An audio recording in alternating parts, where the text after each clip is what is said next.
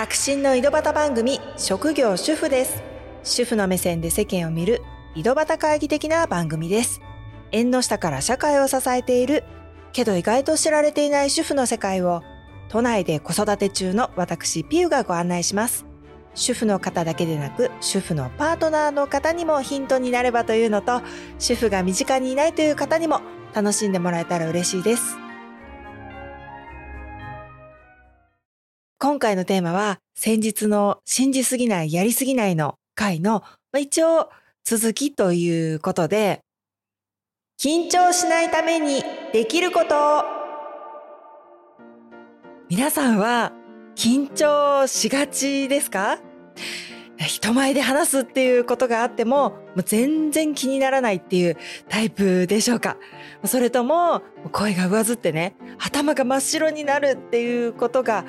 あったりしますか？いや、我が家ね、まず私自身なんですけど、昔はね、全然緊張、ま、全くしなかったわけではないけど、こう嫌な緊張っていうのはしなかったんですよ。でもね、ある時期からもうすごく緊張しいになってしまったんですね。これについてはね、この後おいおいお話ししていきます。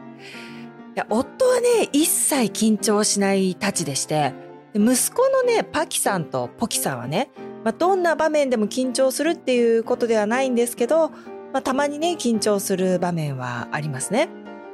例えばパキさんは受験の時にはね、全然緊張せずにやってたんですけど、人前で英語のスピーチをするみたいな、そういう時にはね、すっごい緊張して、まあ、うまくいかなかったっていう話をしてましたし、ポキさんはね、ピアノのコンクールの時にすごく緊張しちゃって、まあ、自分で思うような演奏ができなかったっていうことがありました。この緊張というものに一度向き合わないといけないっていうのはずっと思ってはいたんですけど、まあ思いつつもね、目をそらしてきたわけです。これがね、ある夏休みの暑い日ですね。もうちょっとしばらく経ってしまいましたけど、夏休みの暑い日に我が家が一日中断水するっていう日がありまして、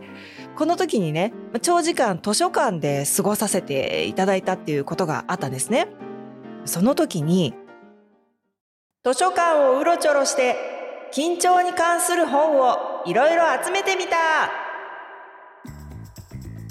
先日私一分厚い本を読破したっていうことで、まあ、本の話をしてねまた本かいっていうことにはなるんですけど私ねすごい読書家っていうわけでは全然ないですし、ま、読んでるね時期はバラバラなんですけども、ま、ちょっとね今回もまた図書館本の話をしたいと思います。図書館ねいろいろ年代とか内容ごとに分けて本が集めてありますよねその一般書のコーナービジネス書子育てのコーナーティーン向けの本それからね新書のコーナーこれらを回りまして5冊の本を集めてみました。緊張に関する5冊の本です。その本を読んでみて思ったこととかね参考になったこととかをお話ししたいと思います。まず最初にね私が手に取った本を、まあ、それぞれね簡単にご紹介しておきますとこれ概要欄にも挙げておきますね。まず1冊目。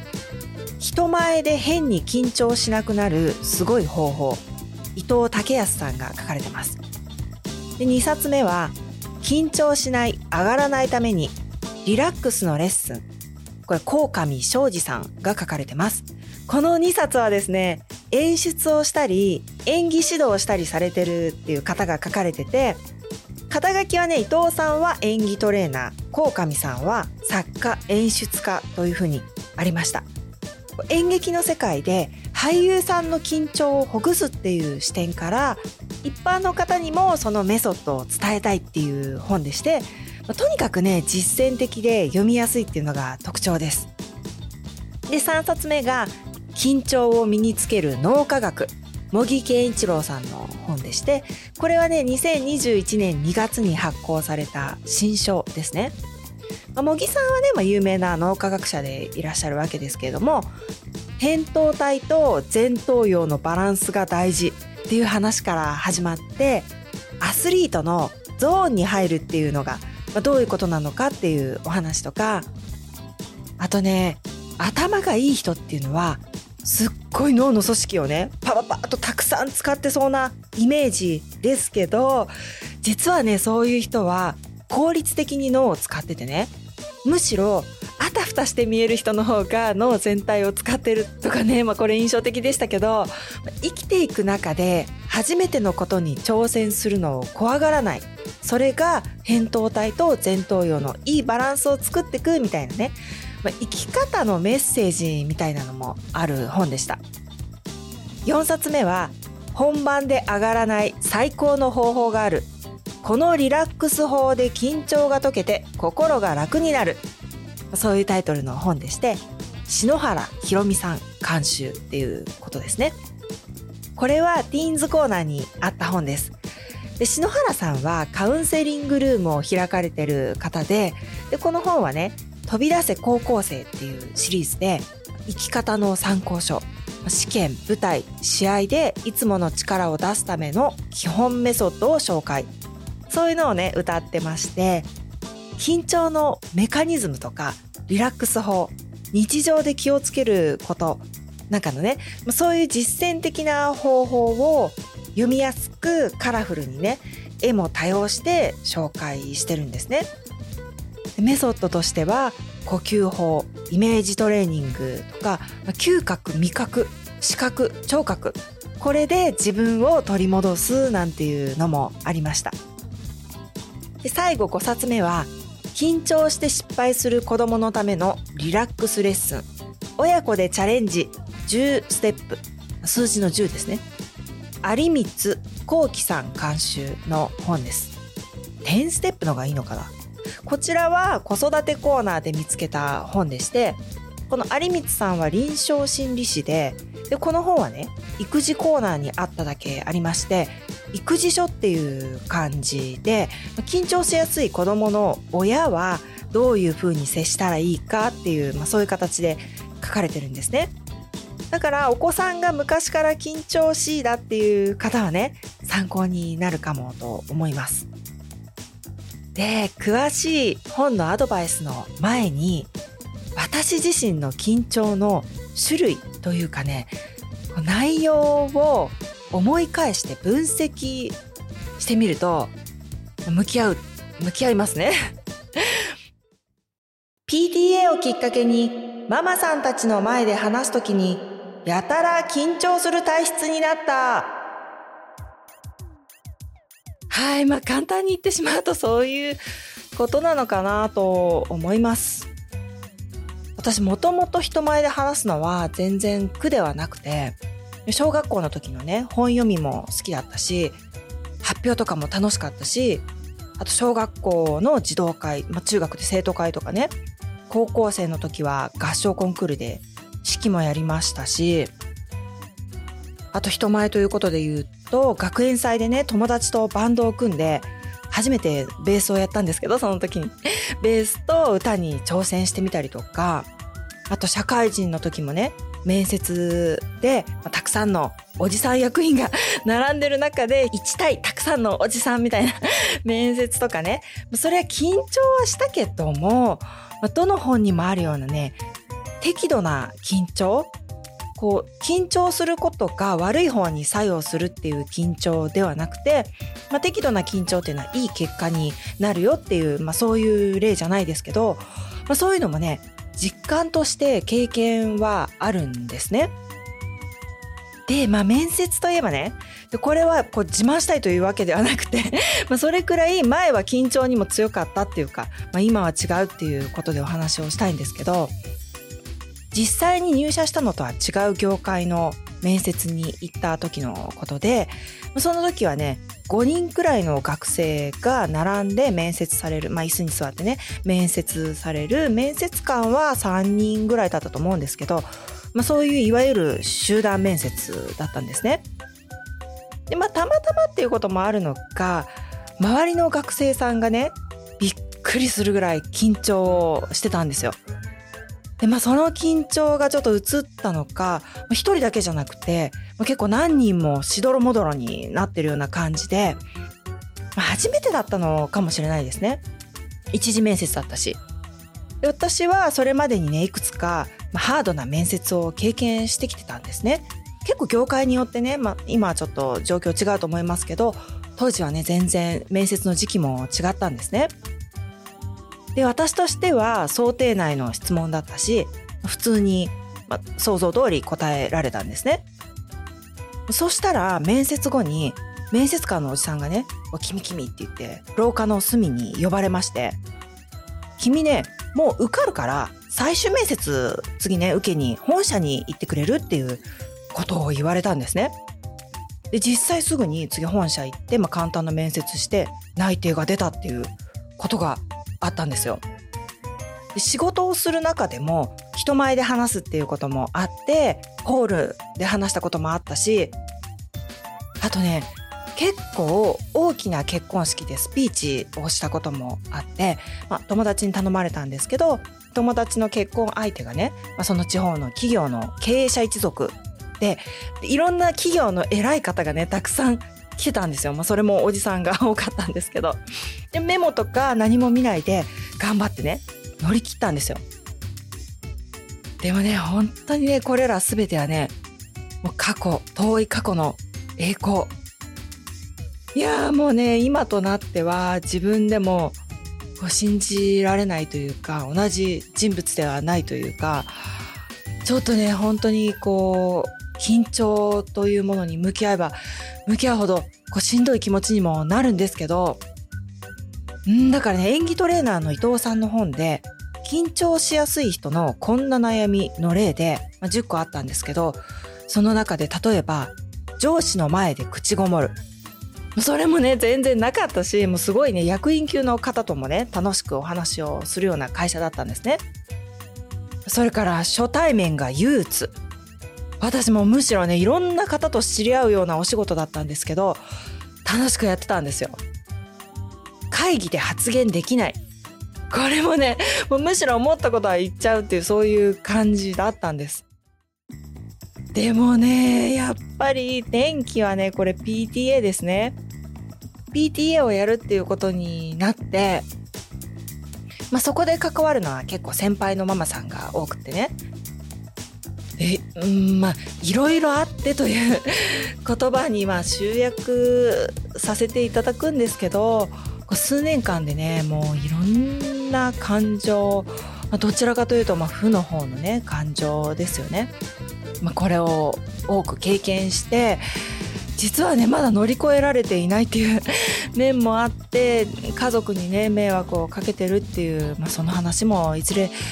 できるといいんですけどこれはねまあ本当にひとえに私の未熟さっていうせいではあるんですけど、まあ、ともかくその頃からねこう先輩ママさんたちがガッとこっちを見てる中で話すのが怖くなっちゃったんですよ。で私の人生ではなかったような本当に厄介なタイプの緊張っていうのを感じるようになったんですね。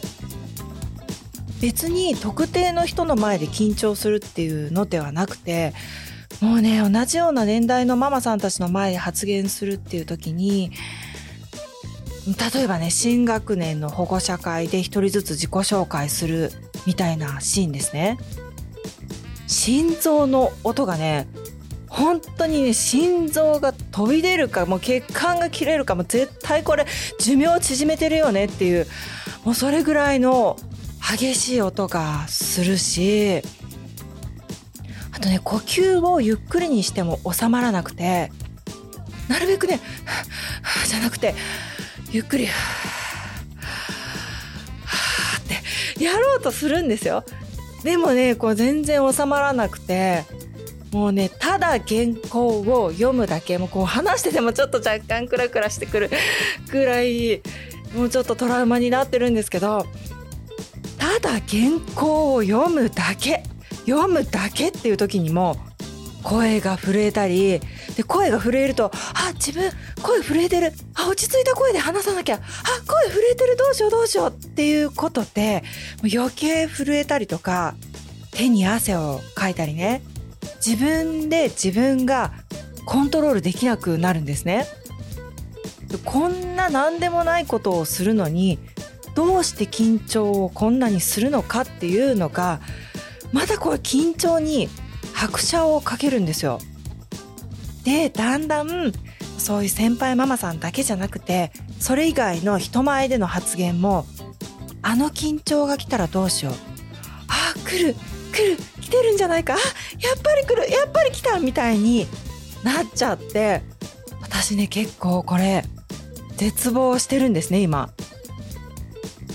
でそこでこういう葛藤も持ったんですね。この緊張は社会に出ていない主婦という職業のせいもあるのだろうかいやある先輩ママさんにねいつも落ち着いてらっしゃいますよね。私は本当に緊張しちゃうたちでしてみたいな、まあ、そういうお話をねしたことがあるんですね。でその時にその方に言われたのが「ああまあお仕事をしてるから人前で話すことが多いから慣れますね」っていうことをおっしゃったんですね。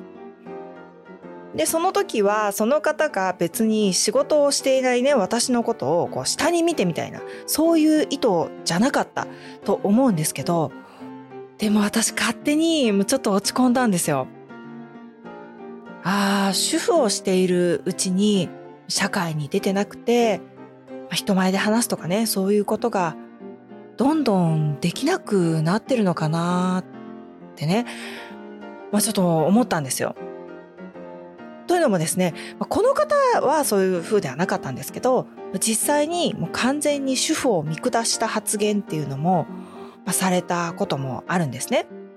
面と向かって。でそういう、まあ、ちょっとしたことの積み重ねだと思うんですけど、まあ、自己肯定感をねもうすごく下げたっていうこともあります。夫に話をするといや仕事をしてたら誰でも人前で話すわけじゃないでしょっていうことをまあ言ってて、確かにそうかもなっっていうのとね、まあ、主婦をする人生の中でも PT をする前っていうのは、まあ、こういうのはなかったかなっていう、まあ、そういえばあの時に司会もしたけどな緊張はしなかったななんていうのを、まあ、思い出したりもしたんですけどで今回本を読んで思ったのがね何か私をそんなに緊張体質にしたのかっていうところですね。当てはまるなっていうのが、茂木さんの新書にあった人間関係の同化圧力とか、他人の期待に応えることで自分という人間の価値と居場所を見出そうとすると、これで自分は大丈夫だろうか、今の私の振る舞いは間違っていないだろうかっていう、まあ、そういう緊張が生まれることになる、まあ、そういうことが書いてあった箇所ですね。特定のグループで意思決定をするときに多数の意見に従うような強制的な圧力、それが強い社会だと仲間と同じ行動をしなければならない。同じ意見を持たなければならない。自分は周りから浮いてはいないだろうかと常にね、こう警戒していなければならなくなる。っていうことですね。これ組織、会社とかでも、まあ、ありそうな話ですよね。まあこれね、でも圧力があるかないかっていうのは受け手の感じ方一つっていうところもあるのかな。まあそういう意味ではね、もう本当に勝手に浮いてはいけないみたいに思っちゃうのって原因は私にあるというか、まあ私の考え次第。だし、まあ、自分の問題だとは思うんですね。でもこれがじわじわ広がってママさんたちの前だとやたら緊張するっていうのはねああこれだなと思ったんですね。あとねこれはねその他の本でも言われてたんですけど他者から認めてもらいたいがもたらす緊張これもあったのかなと思いました。まあ、いずれにせよ何かのせいにしてね卑屈になってもしょうがないのでじゃあ本を読んで私なりに緊張しないためにね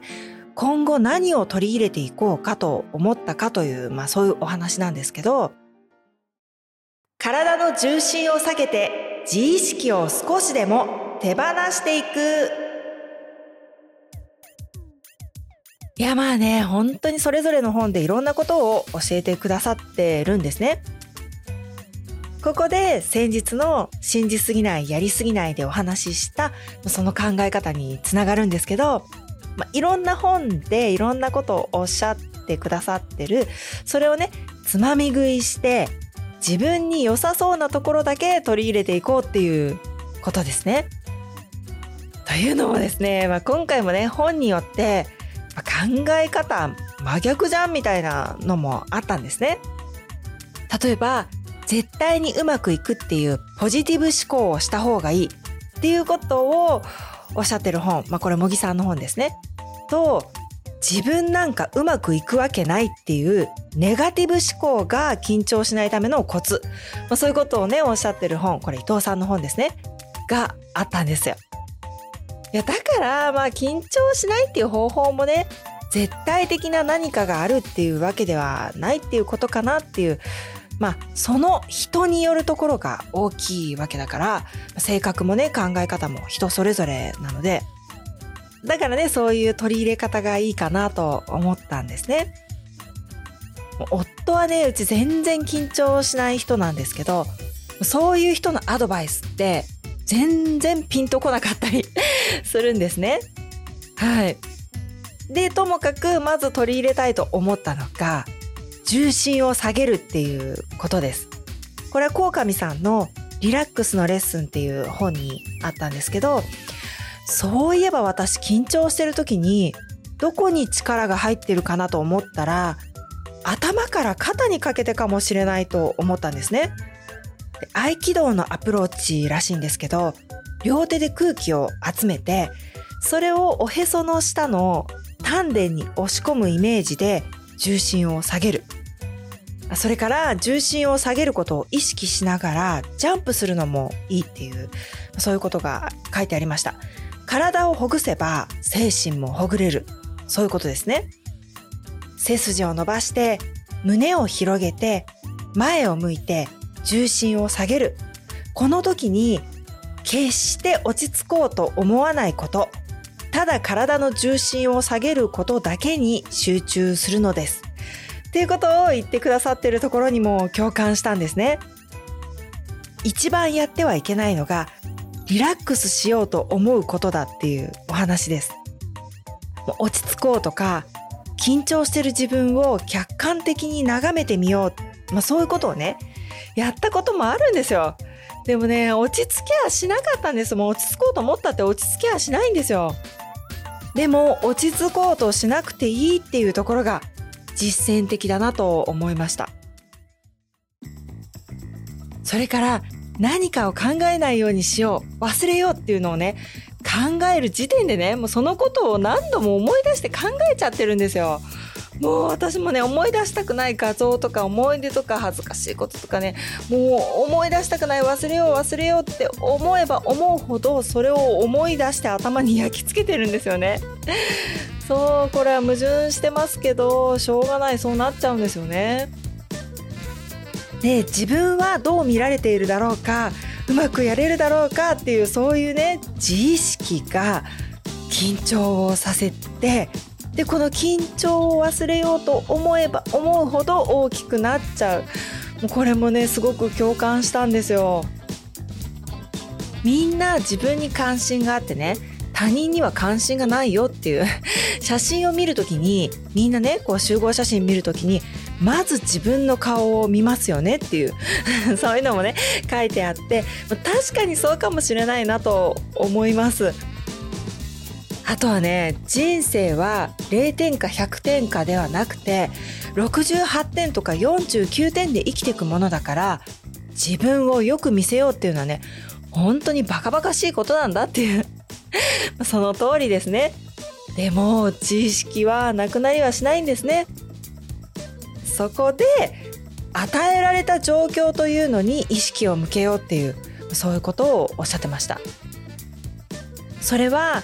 話す内容自体についてだったり話す場所話す相手そういうものに集中することで自意識に向けるエネルギーを失うっていうことなんですね。いやーこれまではねむしろ会場とか人とかに意識を向けると緊張が増すんじゃないかと思ってね逆に意識しないようにしていたような気がするんですけどなるべくねこう自分だけの世界にしようみたいなそういうことをしていた気がするんですけど逆なんですね。どんな会場で広さとかね。どんな人がいるのかこれをよく見る。それで空間も人も味方にするっていう、まあ、そういうことでした。それによって自意識への意識を減らせるっていうそういうことですね。いや自意識過剰っていう言葉は耳なじみがありますけどいかにそれを手放すかそういう視点で考えたことがなかったからもう次回ね人前で話す機会がある時は重心を下げる。それと自意識っていうものにエネルギーを向けない。これを意識してみようと思いました。それからねさっきもお話ししたポジティブ思考とネガティブ思考のどっちが緊張しないために必要かっていうお話なんですけどポジティブ思考はよく言われますよねこっちの方が効く気がするんですけどうまくいくのを想像してそういうのはねやったことがあったんですけど私自身はねそれが緊張をほぐすっていうことはなかったんですね。で今回私は伊藤さんの本で言われてたポジティブ思考を捨てるのがコツだっていうのもそうなんだけどその後のね緊張する性格を無理に変えようとしない。そこにもね共感しました。同じ流れでね落ち込みやすい性格を無理に変えようとしない。そういうのもあったんですけどいやー私も落ち込みやすいなと思ってもうすぐに落ち込んだり後悔したりするんですよね。でこれねそんな性格を変えたい。変わろうとするポジティブさは大事だけど急がずに緩く目標を持ち続けることが緊張に身や心を蝕まれることなくうまくいく秘訣だっていう、まあ、そこにもね勇気づけられました。変われない自分が変われないっていうことにまた落ち込む。こういうのはねもう悪いサイクルが続くんですよね。肩肘張りがちな私なんですけどいい加減良い加減の方のいい加減いい加減。もう本当にこれを思い出しながら生きていかないとと思います。夫にもねよく許しが必要っていうのをね言われるんですよ。自分をもっと許そうよっていうことですね。肩の力をね抜いて生きてるように見える人が羨ましい。でもねそれをできない。ダメだじゃなくてゆるくね目標を持って生きていきたいなっていう。ま、それでね緊張も減っていったらいいなと思いました。本の中にはもっと細かいことでためになる内容は紹介したらね他にもいろいろあるんだけどたくさんのことを頭に置いとくのも難しいからま、今回私はねお話ししたことを今後頭に置いておきたいなと思いました。一個だけねアドバイスによくあるゆっくり腹式呼吸するっていうね。これまあよく見るんですよ。よく聞くんですよ。だからねすでにこの間の激しい緊張シーンもあったんですよ。またこの間も激しい緊張シーンでうまくいかなくてはあっていうのがねこの間もあったんですけどその時にはねもう喋る前にゆっくりくり呼吸してお腹お腹を膨らませてってやったんですけど全然ね鼓動の高まりを抑えられなかったんですよ。皆さんもねもし同じような悩みをお持ちの方で何か本を読もうと思っていらっしゃったら是非ね複数の本に目を通して自分に合いそうなものを取り入れていったらいいんじゃないかなと思いました。まだね緊張を克服していないこのお前が何を言うんだよっていう ところもありますけれども、はい、まあ前向きにね、頑張っていきたいと思います。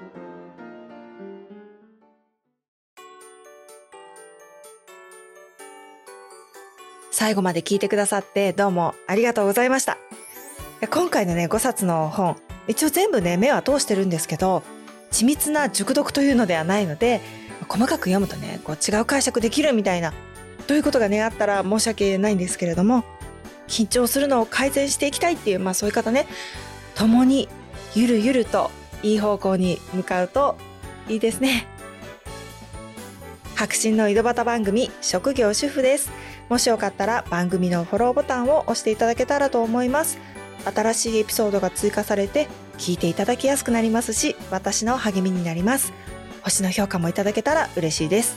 ご意見ご感想などメッセージもフォームやインスタグラムでぜひ送ってください。